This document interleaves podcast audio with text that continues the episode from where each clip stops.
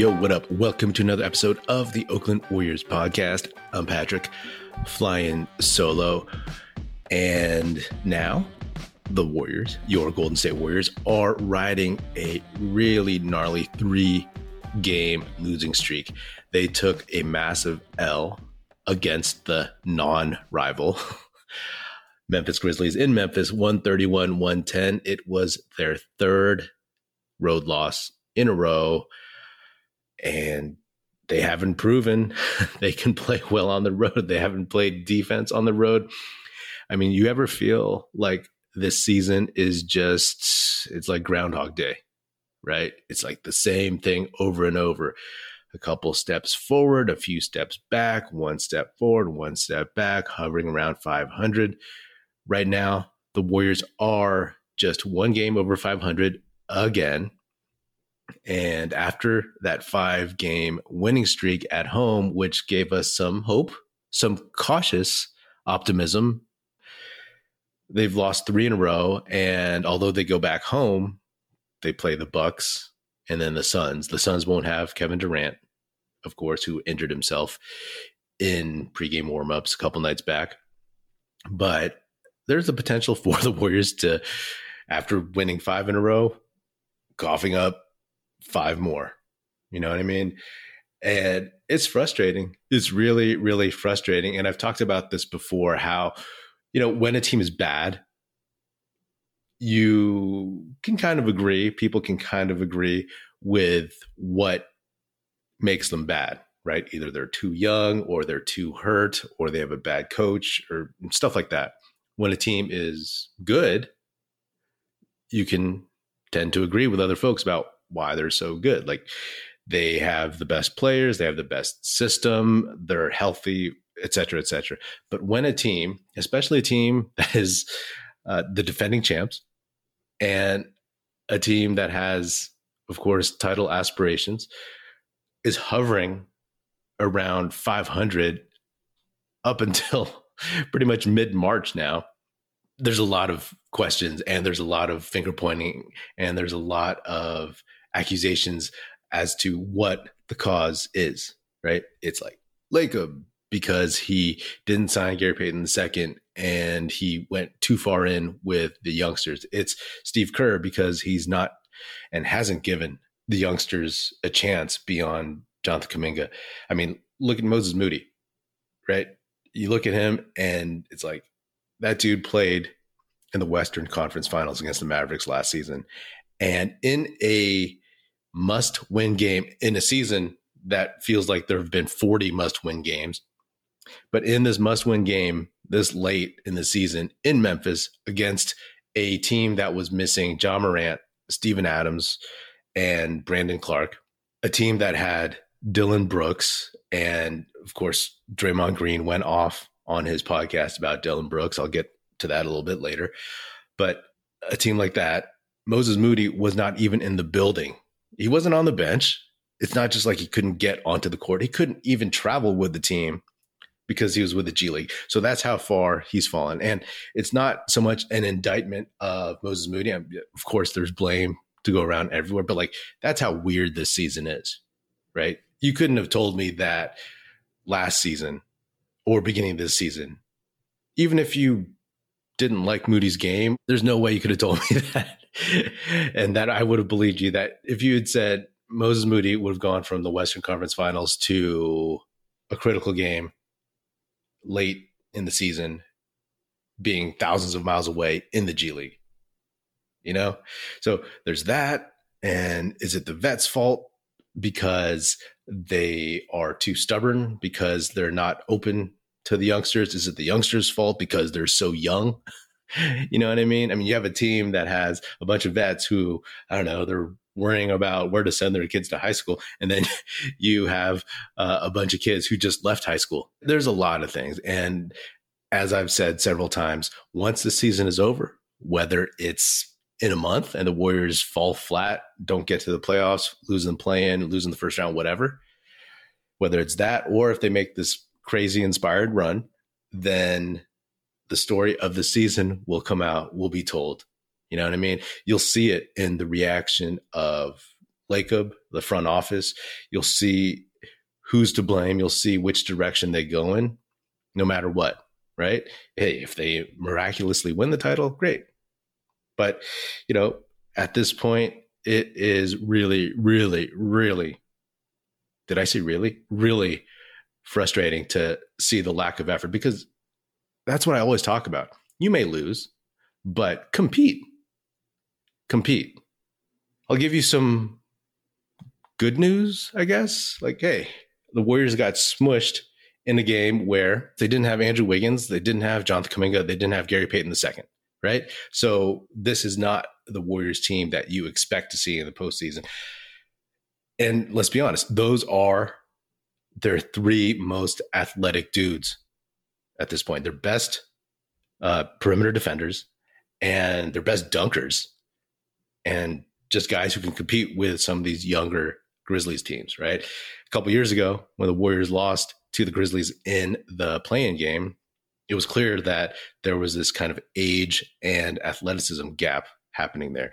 That's why when you know they'd had Wiseman, he was injured at that point. When they drafted Kuminga, etc., I was like, okay, now the Warriors are going to have some young guys who can grow and compete against these dudes. Clearly, that happened a little bit last season, but it hasn't happened enough. Kuminga, of course, yes, but overall, overall, so that is looking at the bright side, right? It's like, oh yeah, they didn't have these dudes. The con the negative side of that is we have no idea when any of those guys are coming back. Kuminga, just like Kevin Durant, he sprained or twisted his ankle in pregame warmups. And obviously, that's, I mean, hopefully that's not serious, but hopefully he'll come back soon. But we don't know. We don't know. If Kuminga is out for a couple weeks, then the Warriors are in a bad spot because we don't know what Wiggins is going through with his family and hopefully he's okay. Everybody's okay, and that gets resolved soon. And Gary Payton second, we still haven't gotten an update. So if those guys don't come back, any of them come back in the next few weeks, it changes a lot of things because you don't have any point of attack. I mean, you have Donte DiVincenzo, but you know he's just not enough against some of these top tier first option guys off the dribble. So that's the negative side of it, right? Who knows? Who knows? I mean, this season has been so star-crossed, and I think at this point, just watch it play out, let it play out, see what happens, right? There's going to be a lot of hand wringing, and I said, I tweeted out before the or a day before the the Memphis game, like, hey, if the Warriors lose this game, there's going to be a whole new level of panic and discussion about the Warriors. It's crazy because, you know, it made me think back to some of the early dynasty years when you would see the videos of the team traveling, doing stuff together, being cohesive and whatnot. I'm not saying that's a big deal. Maybe they just moved on from that. Maybe it's not their thing anymore, but there's clearly something that's a bit of a disconnect. And again, that hopefully will likely come out as the season, the off season uh, moves on and moves forward. Steve Kerr went with a four guard lineup against the Grizzlies. And I don't know if anyone thought that would work, and it 100% did not. He started uh, Steph, Klay, Poole, uh, Donte DiVincenzo, and Draymond Green. So Klay Thompson was the tallest guy on the court. Draymond six six, Klay is six seven. Klay was playing power forward. I mean, what do you, what do you expect, right? I was like, is is Looney hurt too? But we know Looney's banged up, but he was on the bench. He played, and it was just a recipe for disaster. And the fact that Draymond, I love Draymond. You know, I, I'm gonna miss his trash talking maybe more than seeing him on the court. I mean that that bit he had about Dillon Brooks, it was funny and it's probably pretty true. You know, I, I agree with it. But the one thing that it showed me in this game is that the Warriors, you know, you know they're getting up there, and I'm not gonna attribute this all to age, but hey, you can't will a team to victory anymore. You can't just make a win happen. You can't summon it. You know what I mean? Yes, a lot of it has to do with who's around you, but teams aren't scared and you're giving them the fuel. So, you know, it is what it is, right? I still think Dillon Brooks is is the equivalent of a cartoon character, cartoon villain, or whatever. You know, he just needs a twirly mustache or something. You know, and then Draymond afterwards said he doesn't care about wins in March. He doesn't get out of bed in March for stuff. And hey, that's great. That's great theater. That's great, like trash talking, whatever. But we'll see what happens. But I maintain, I maintain what I've been saying if the Warriors can get healthy and whole and right, I'm sorry, it's Groundhog's Day to me. And this whole season is just a lot of the same stuff. So I'm going to say it again. If they get whole and healthy and right, they'll make noise. Will it be easy? No. You know, we know that Wiggins takes a while to get into rhythm, especially on offense. We know that, you know, Kuminga as a young player might take a little time to get up to speed again. We know that Gary Payton II, as much as he's fit perfectly into the Warrior system previously, it'll take some while to get up to speed as well, to get used to things. Do they have that wiggle room whenever it is they come back?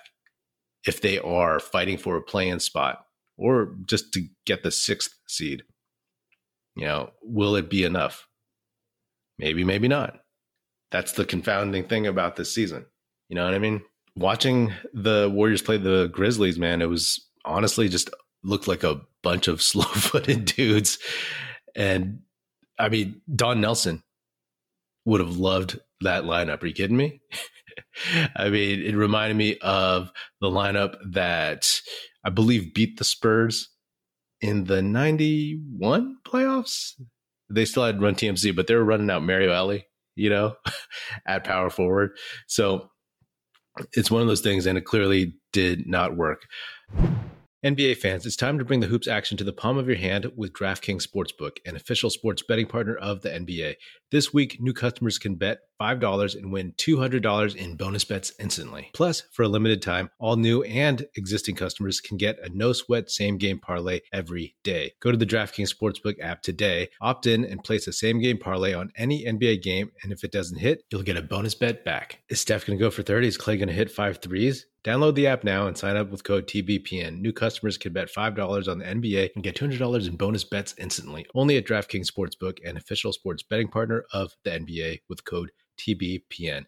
Minimum age and eligibility restrictions apply. See show notes for details. The Warriors are 27 and 7 at home and a disgusting 7 and 26 on the road. Nearly opposite, right? Just one game off. That one game is the one game that has the Warriors over 500. And if they can make a run in the postseason, if they get to the postseason, it will be a minor miracle because, again, if Gary Payton second was healthy, if everybody was healthy, they could stick together and find their rhythm.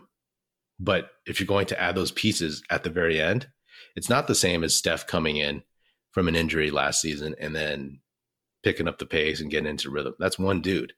But you're looking to incorporate three guys in the next month. And hey, if Kuminga comes back in a couple days, great. That's just one person you don't have to worry about. You get your athleticism back. Hopefully, he's not hampered by it, but it's still going to be an uphill, an uphill battle. I mean, the Warriors, Spurs, Rockets, Charlotte, those are the teams with the worst road records, right? The Pistons. So it's really, really confounding, confusing as to why they can't just bring it. It's three games in a row where they had a chance. You know, yes, Kuminga was out of this Memphis game, but the previous two games were the gettable games. You know what I mean? And then when guys were hurt, when John went out uh, because of his issues, that's when the Memphis game became very gettable as well. But uh, you move on. And as I've said before, I'm here for all of it. If it's this crazy just like run when everybody gets healthy and they figure it out, great. You know, it's going to be amazing. But again, repeating myself from like a month ago, two months ago, if they flame out, I'm here for it. Let's see what happens. You know, let's see where this team goes in which direction. I mean, as Warriors fans, in order to, to survive, you either tune out for a while or just set your expectations. That's it. That's it. You don't know what you're going to get. Do the Warriors have a shot at the Bucks? Sure, right? Sure, because they are 27 and 7 at home, but the Bucks, I've always said they're the team that kind of would worry me the most if the Warriors were playing well and made it to the finals. You know, so we'll see. We'll see how it goes. I, the quick Wiseman watch.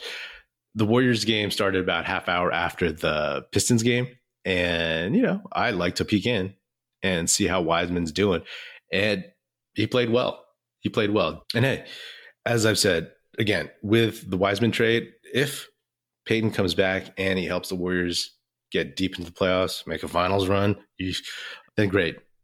I'm good to go. But if it's something where by the time he gets back, the Warriors are in Cancun, if they're on summer vacation, then I'm like, what was the point? Because Wiseman, for all of his flaws, again, not a perfect player, but the Warriors game started a half hour after the Pistons game. But I picked in on the Pistons game. Wiseman overall, 27 minutes, eight for 13 from the field, didn't take threes, didn't get to the line, 13 boards, one block, 16 points, plus 13 on the night, the highest plus minus on the Pistons. They lost to the terrible Charlotte Hornets, who the Warriors have also lost to. And I get that. And anyone saying that, you know, Wiseman sucks, he's they could get him confused with Patrick O'Bryant or Todd Fuller or JB Carroll or something like that. That's that's silly to me. Again, not a perfect player, but could he have helped? Sure, maybe. You know, could he have been an asset over the summer if everything falls apart? You could have moved on from him and Poole. I mean, I always reference that. I don't know if it's reality, but hey, combine those contracts to somebody that actually would want those guys. I just don't like that trade because it felt like it was a trade made in in from weakness, you know, in in panic. The Lakers had made a couple big moves, and I'm sure Steph saw that and he was already leaning probably towards getting rid of Wiseman. But we are where we are, right? The Warriors roster is exactly the same with some guys out, but who is on the court, same as before. Like I said, not a perfect player, needs to be tougher, but he's finding it. And to say that he couldn't have been helpful, you know, especially when the team is looking like it has, it's is dubious. Is dubious to me. You know what I mean? And to think that again, I know it's his salary and I know it's Steph and Draymond and Kerr wanting to get the gang back together and everything like that. But, you know, we'll see. They were the ones that wanted this move made. And so it's up to them to right the ship. Plain and simple. It's on them to figure out, to get the other guys on the team to figure out how to play defense, to how how to find the effort, how to summon the past, I guess. Because the present, it's looking a little slower. it's looking a little more half-assed. And if they're saving it, great. I'd be really, really happy and really, really impressed. But again, we'll see. We'll see where that uh, that goes. Anyway, that's all I got. All right. Well, that is another episode of the Oakland Warriors podcast. Be sure to subscribe wherever you get your podcast. Feel free to hit me up on Twitter at Patrick E. Pino or at Oakland Warriors. Check out our YouTube channel where you can watch this episode, youtube.com slash Oakland Warriors. Check us out at oaklandwarriors.com and be sure to tell your fellow Warrior fan friends to tune in and listen. The Oakland Warriors podcast is produced by National Film Society and is a part of the Basketball Podcast Network. And if you're so inclined, please do leave us a five star rating on Spotify and Apple Podcasts. And if you want to leave us a nice review saying good stuff about the show, on Apple Podcasts. That would be hugely, hugely appreciated and it would be very, very helpful. Thanks. That's it. Music in this episode provided by Paper Sun. Special thanks to Paul Amardo for production support. See you next time and go Dubs.